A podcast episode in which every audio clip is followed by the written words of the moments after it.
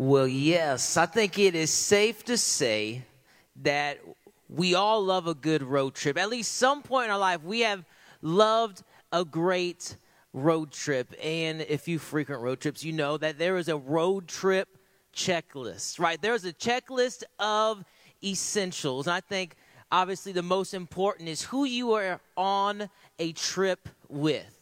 Like who gets stuck in your vehicle. Uh, and shotgun, I believe, is almost more important than the driver.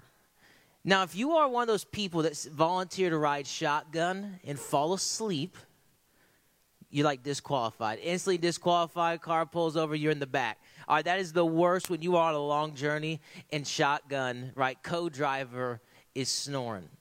But I think right behind people, right, there's songs. I think, do you guys even call it aux cord nowadays? You guys still call it that? All right, well, good. I didn't know in the Bluetooth world if aux cord was still a thing. Uh, right, there's songs, and then there's snacks. So uh, I'm going to need your help just a little bit. Is this if you're dialing up your phone and getting a song to start a long journey of a road trip, what is your go to song? You can raise your hand and shout out. What's, what is your go to song on any road trip? Eminem. Corey was once Slim Shady. Ask for some pictures. I'm serious. I'm serious. Anybody else? What's go to song? Yeah. Okay, Dave Matthews, we share that common love. I w- that is mine, but nobody knows would know those. Yeah. Yep. It, no other go to songs. Life is a highway. Like the Cars version or the original? All right, the Lightning McQueen, baby, ka yeah. I just got now with old Jackson Storm last night. Um, so, no other go to songs. You got, Bye, bye, bye by NSYNC. What were you, for? You were young then. I was in like Baldwin or middle school. Bye, bye, bye. Now, I think if, if is Corey in here? I know Corey's go to song is basically any number one hit from 1995 to 2005. If it was a number one hit, he loves it. Uh, I think the most of all is Party in the USA by Miley Cyrus. You wouldn't think he loves it, but he does. Uh, also, I'm going to make sure I read the room right. With the show of hands, how many all know every word to the Ludacris rap in Baby by Justin Bieber? Okay, yeah, a lot of you. If I hit that first word, you guys are just, you, it's in your head. You're there. Now, I stay away from that because me and Bieber have had the same hair back then, uh, same initials, same birthday. So I distance myself from Bieber as much as possible because it's not a connection I want to make with my life.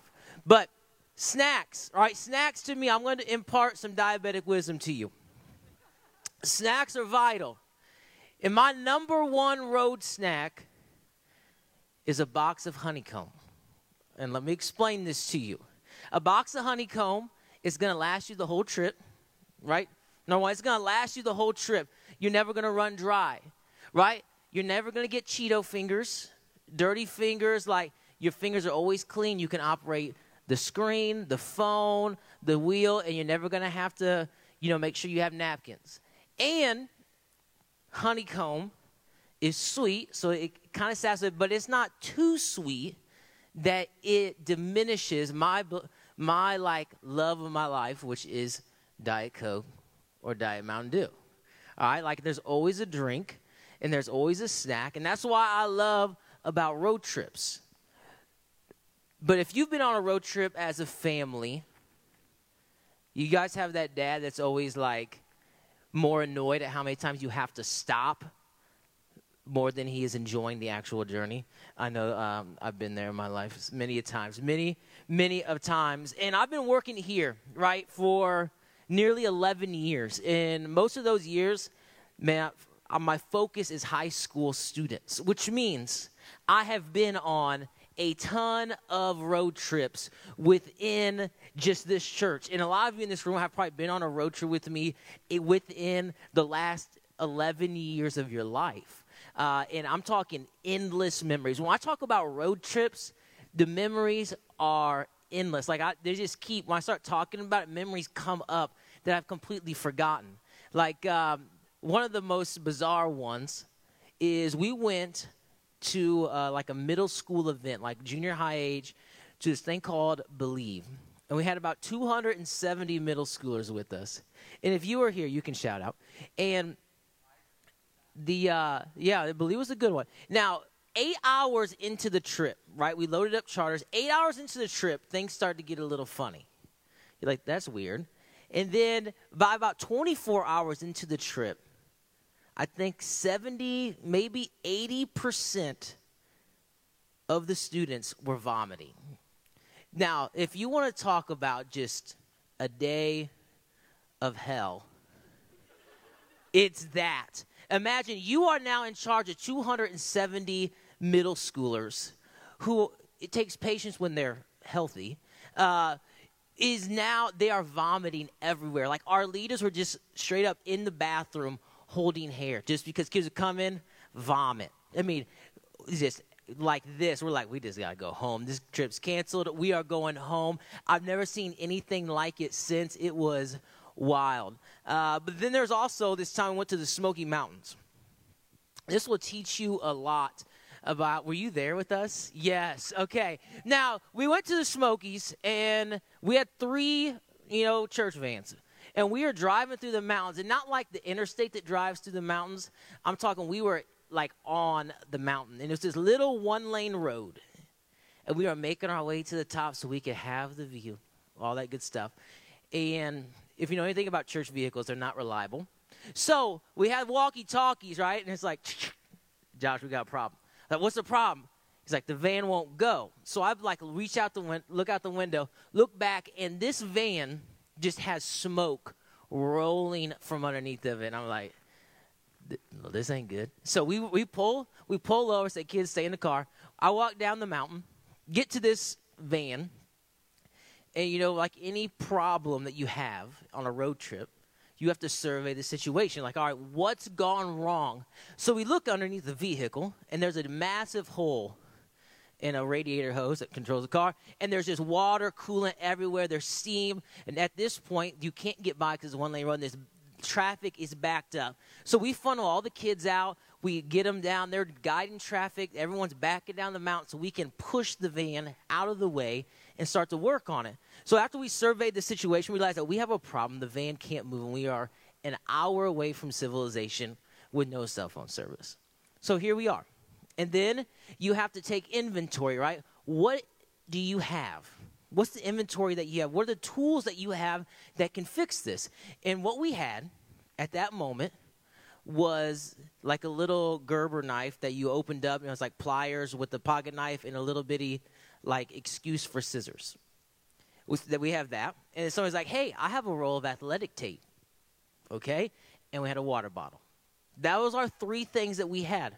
We had a water bottle, a roll of tape, and a pair of scissors. So we uh, we get to thinking so we got the got tape. We rolled up. We made a plug for the hose. Then we got a, the water bottle. We made like a like a cast for the hose, and then we taped that baby up like there was no tomorrow. Used every last bit of tape, and we poured water in it. It didn't explode. It worked. All right, and we were able to get down from the mountain. We felt like our lives were saved. Uh, but that's just one small thing, right? It's just because that was the first event of a very, very long day that concluded with the ER and bears and all kind of different things. Like road trips lead to great memories. Great memories. And it's not just here at the church, because before I worked here at the church, I grew up going to the racetrack uh, three or four nights every week. So I took a lot of road trips as a family. We were constantly traveling. Uh, then when I got here, I'm constantly taking trips, and there's something special about a road trip. right? because every every road trip, you have this the preparation phase, right? You're planning, you're getting everything ready, and then you have the actual journey, where you're getting to wherever you're going. And you sometimes hate it, you sometimes love it, and it's mostly both of those things. And then there is obviously the destination. In most of our memories, we make are in the journey of a road trip, right? Those things that stick with us. But the foundation of every trip, the reason you take every road trip is the destination, right? Where are you going? You know, what direction are you heading? Why did you even start in motion to begin with? And when we start to look at our individual lives, like we have to look at what direction we are heading. Like, what is the destination going to be? Whatever direction we are walking, whatever decisions that we are making, what is our direction? What is our destination? Because tonight we are going to discover that whatever is driving your life will determine your destination. And, and in this series of the Shadow Collection, like we're unfolding the book of Romans 8, uh, verse by verse. And I'm sure you discovered last week that like we can choose to cast a shadow in our life or we can choose to live in the shadows. And as we open our Bibles to Romans 8, and you have a Bible, you can go ahead and get there. We're going to be in Romans 8 for this whole evening. And when we start to we start to look at this in Romans 8 is this tension, right? It's this tension of what we call like the desires of the flesh, the things that we desire personally or selfish, selfishly, and then there is the direction of the Spirit. And in the language of this shadow collection, I'm going to help understand this. We're going to come back to it over and over again. Is this when we get close to Jesus, right? When we draw near to Jesus, who who says, He says, I am the light of the world. So the light of life, Jesus, when we get close to Him, right, that's how we cast a shadow in the way that we live because we are close to the light. But yet, there is this thing that comes in our life and these different desires of the flesh and the things that we that we seek and pursue. But we tend to hide in the shadows to do these things. And sometimes we hide in the shadows because we don't want anybody to know what we are doing or the things that we are chasing. And at all times, right, we all fight this tension, this battle. Right? These two things are constantly at war about who is driving the vehicle of life. Right? The, the, the f- desires of the flesh and the direction of the spirit are constantly fighting for the driver's seat. They're constantly fighting for the wheel to s- determine what direction you will go in your life. So we're going to open Romans 8. We're going to start in verse 5. It says this It says, Those who are dominated by the sinful nature think about sinful things. But those who are controlled by the Holy Spirit think about things that please the Spirit. So letting your sinful nature control your mind leads to death. But the Spirit control your mind leads to life and peace. For the sinful nature is always hostile to God. It never did obey God's laws and it never will. That's why those who are still under control of their sinful nature can never please God and you've heard me say it and you hear in this scripture right this, this idea of sinful nature or what we'll talk about as the desires of the flesh and what this really means right when you boil it down the, when you talk about the flesh or your sinful nature it simply means the part of you that loves sin right the part of you that that hates correction the part of you that hates authority the part of you that that hates accountability right? And it's that part of you uh, in your love for sin that you, you start to hide things. You start to cover things up because you don't want to let them go because you enjoy them. Because you're just not quite ready to let go of them. That part of your life, that's your flesh. That's the desires of your flesh. That is the sinful nature. When even though you might know that it's wrong, you don't care because you enjoy it. You want to do it. And sometimes you don't even want to do it, but you still find yourself there. That's what is so challenging about the desires of the flesh. It's something that you feel like we can never shut off. It's always there, and it's always fighting for the steering wheel of your life. And as we read this sec- section of scripture, we quickly quickly discover that there is that that fight, right? The fight for the control of who's driving, that constant tension that all of us will face in life. And the fight starts in the mind. Right? The, the, the fight starts right here in your mind. Because the mind is where most of life is determined. Right? Typically, it begins with thoughts before it leads to actions. And, and Paul writes here in verse 5 says, Those who are dominated by the sinful nature think about sinful things. So, whatever you think about, right, whatever lives like rent free in your mind, the things that, that you constantly are, are, are circulating in your mind, the things that you think about are the, are the very things that dominate you, that control you, that start to take the wheel and control what direction your life is heading. And this can be alarming, right? Because you know your thoughts. Nobody else does. You know what happens inside here. And this can be a very scary place. You can think some really dark stuff about other people and about yourself. And you may think things that you never put into action, and you may think things that you will never share with anybody. But that's the place, right? What in Scripture saying, right? If you're thinking about it, it's dominating you. If you're thinking about it, it's controlling you.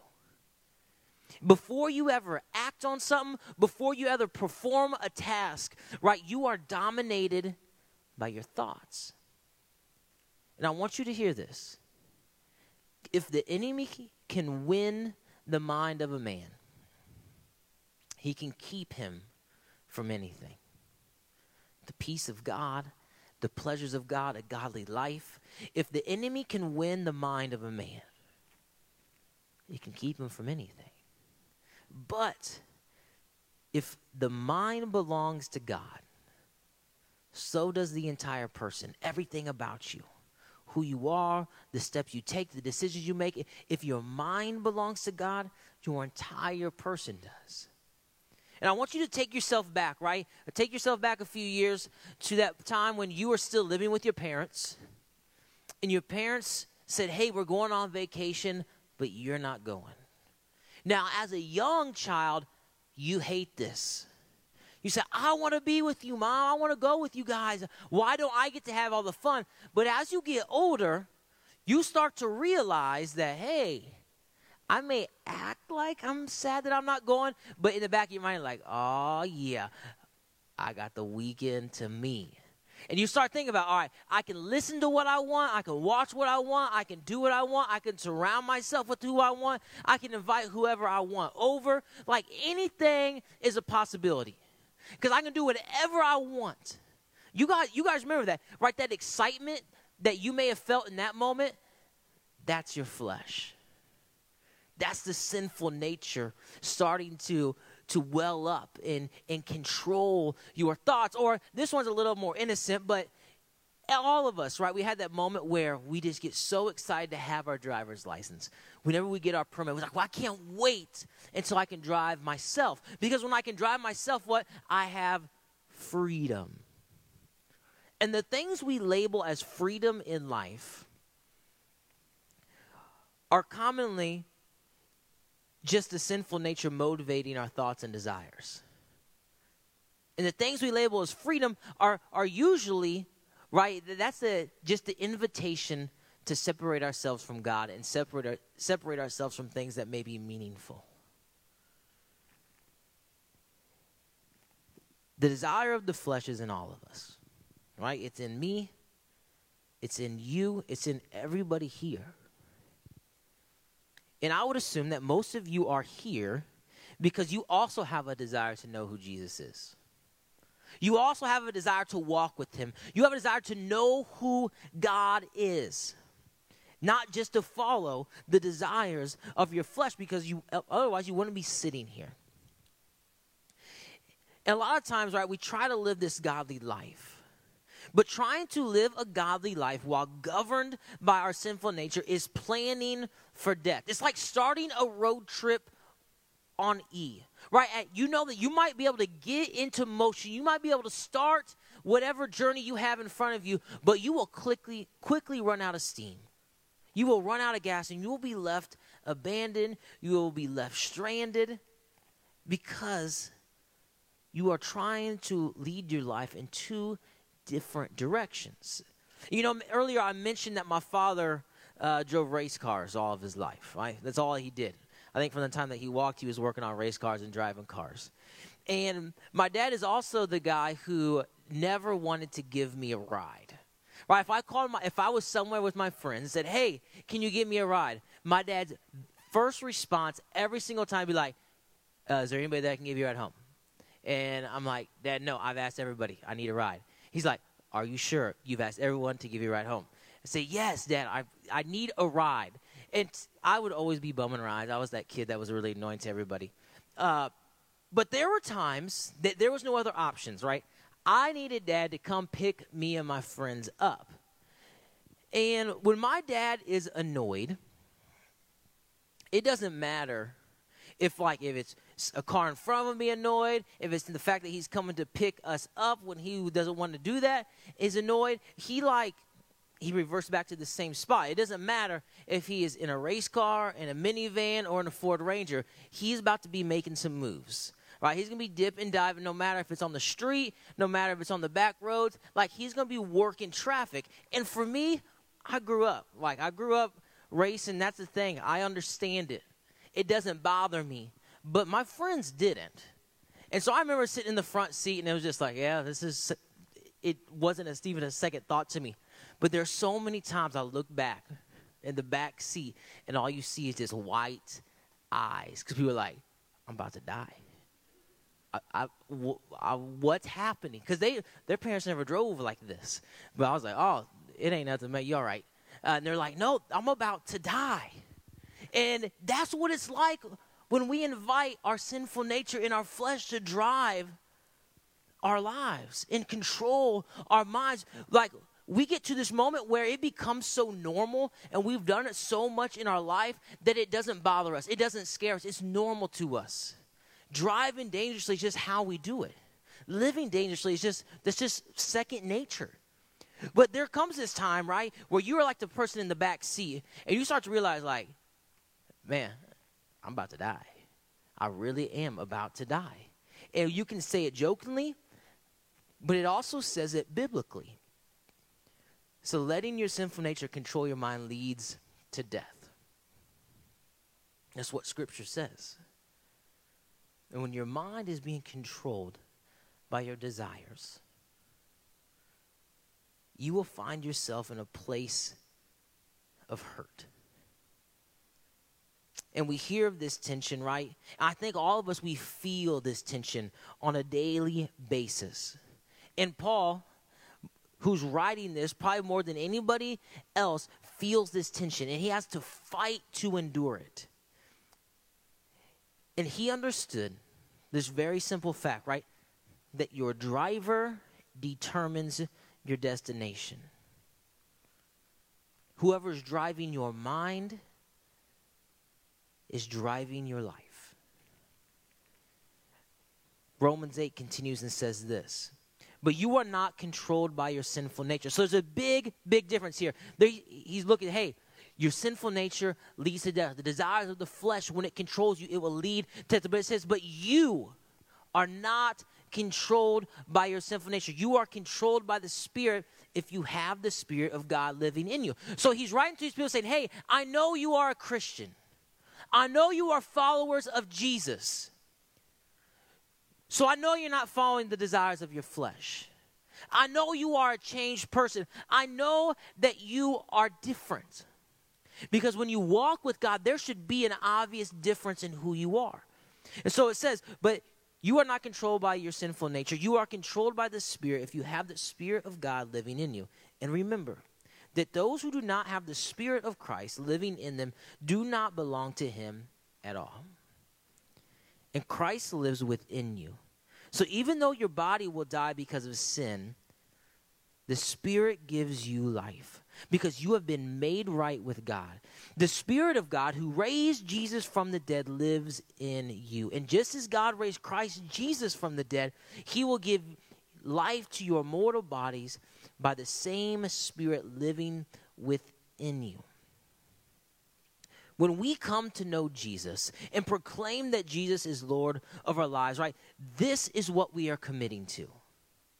This is the invitation that we are accepting, that we are going to walk with Him, that we are going to draw near to the light of the world and allow Him to govern and guide our lives, to determine what direction our life is going to take. And I know we've seen a lot of baptisms right? Uh, you've seen a lot of collective. You come to church on the weekends, you see them frequently. And when you get into the water, that's exactly what you are proclaiming. You're saying, you know what? I've reached the finish line of my life without God. Right? I reached the finish line of allowing my de- the desires of my flesh to control my destination.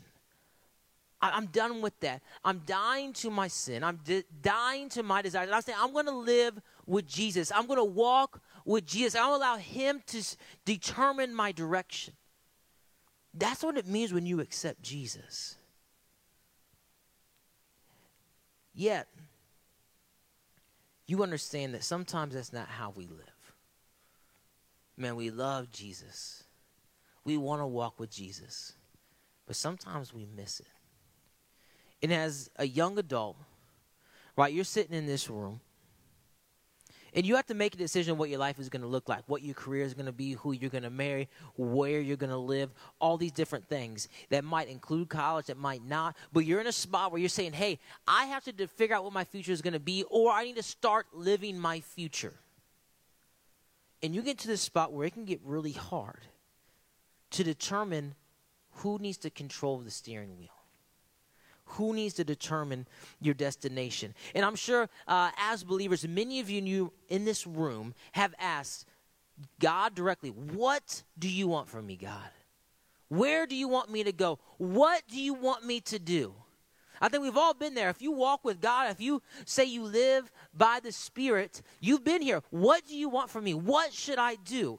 And these are really complex questions, right? A lot of times we look for this huge, thunderous noise from heaven to tell us, or this flashing neon sign in front, say, this is the way you should go. But the answer to those complex questions can actually be very, very simple. He's saying, I want to be in the driver's seat of your life. I want to control your thoughts. I want to help encourage your direction.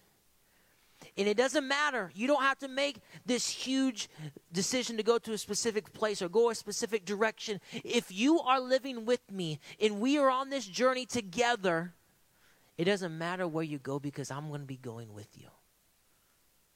And sometimes we're waiting for this huge, big decision when really what God's asking from you is for you to walk daily with Him. And when God is behind the wheel, right,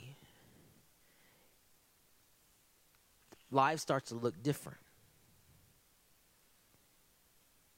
But that doesn't mean that tension escapes. That doesn't mean that pull to do what our flesh desires escapes. Right? It's still there haunting us. And like, we, like I said earlier, we may really, really want to do this specific thing for God or with God, but we can't because we can't figure out who's in control. We can't figure out who's got a hold of the steering wheel. And we get to this moment where you're like, you know what? The desire is too strong. The temptation is too strong. I just can't overcome it. And if you've tried to live with Jesus, Every single Christian has come to this moment where you feel like you don't have enough strength to overcome your temptation. Like you don't ha- you don't have enough strength to make the right decision because you keep on making the wrong decision. But here's the thing. Scripture says the very same power that raised Christ Jesus from the dead is, this, is the same power that lives in you. So this is Passion Week, right? Right, this is the week that Jesus comes in and people are celebrating, praising his name, and then very, very quickly everything turns. Right? The people that are closest to him betray him. The people that are close to him abandon him. And then he, we know that Jesus, he's arrested, he is tried, he is beaten, abused, all these things that we know happens on Passion Week that leads to Friday where he is crucified. And the reason we come to church on Sunday, the reason we come to celebrate Easter is because the power of God came to a man that was God, who was broken, who was crucified, who was dead in a tomb, and he brought power, new power, where he was raised to life. And you can find it in history books, you can find it in scripture, you can find so many different things in this world that validates this. The power that took a dead man and raised him to life, the power that did all these different miracles, this power that you see working in everybody around you, the power that you know that once changed you, is the very same power that wants to walk with you every single day, is the very same power that wants to help you overcome whatever it is that you are trying to overcome. The very things that you are hiding in the shadows, the things that you are constantly coming back to every time you step into this room because you feel the temptation, you feel whatever this guilt and this shame is because you feel stuck. There's a power that lives in you that can overcome that. And it's the power that raised Jesus from the dead. And we can desire something all we want. But God's not going to come to a moment where He really helps you until you come near to Him. Until you come close enough to Him that, he, that you can feel the light of the world. And as we come near to Jesus, right? That's when we start to understand what this shadow collection is all about. Because in order to come to Jesus, we have to step out of the shadows. And I know that we're all sitting here and we know these things that we've got a hold of. We've got these things that we do need to let go of, but we just haven't. And we bring them with us every single week.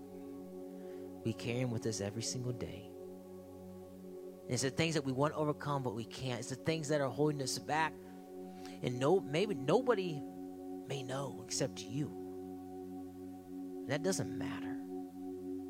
Because the only person who wants to know is Jesus. And you get this moment where you have all these things that you're hiding in the shadows.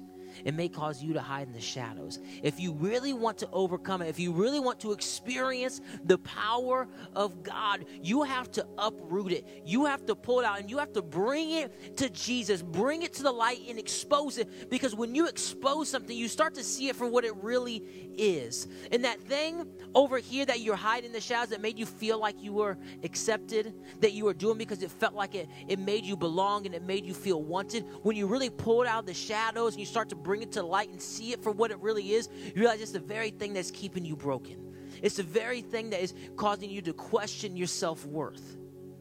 And I mean, that list goes on and on and on. When you start to expose things and you bring it to the light and you bring it to Jesus and say, Jesus, I'm done with this. Right? That's when it starts to lose power in your life. As long as you keep it hidden, as long as you keep hiding in the shadows, it will control your mind and it will dominate who you are. Jesus saying, the very same power that raised me from the dead is the same power that lives in you. And I want you all to stand with me as we come into worship. And, and stay with me because we're not done. Right? We all, we all stand here and we all stand on the same ground. And we all have this part of us that loves to sin. It's true. We, we all have a part that loves to sin, and there's this desire that we feel like we can never silence. And it's a desire that constantly is asking to take the wheel, to determine what direction you are heading. Yet, this is the very part of your life that Jesus died for. It's the very part of your life that Jesus is saying, Bring to me, because we can overcome it together. It doesn't have to control you, it doesn't have to dominate your life. And we stand here, right, before Jesus, before the light of the world. We can continue to hide in the shadows, or we can drag whatever it may be, whatever you brought with you here tonight, whatever you feel like is that thing that always comes up in this moment of service the thing that always gets pressed upon your heart, maybe t- tonight you pull it out of the shadows and you bring it to the feet of Jesus and let Him take care of it. So as we sing, will you hide in the shadows? Or will you come close enough to Jesus that you will actually cast a shadow? Jesus, we love you and we thank you for being a God who doesn't sit and watch our lives. God, I ask in this moment that we come before you in a way that gives you the driver's seat, that allows you to take the steering wheel, Father. And I apologize for asking you to ride shotgun in my life so many times and asking you for suggestions rather than act, asking you to take direction and to guide me and to lead me. Father, in this moment, God, help us pull the things that we are hiding, the things that are slowly destroying us, and bring it to you and let you do the work that you always do. In your name that we pray. Amen.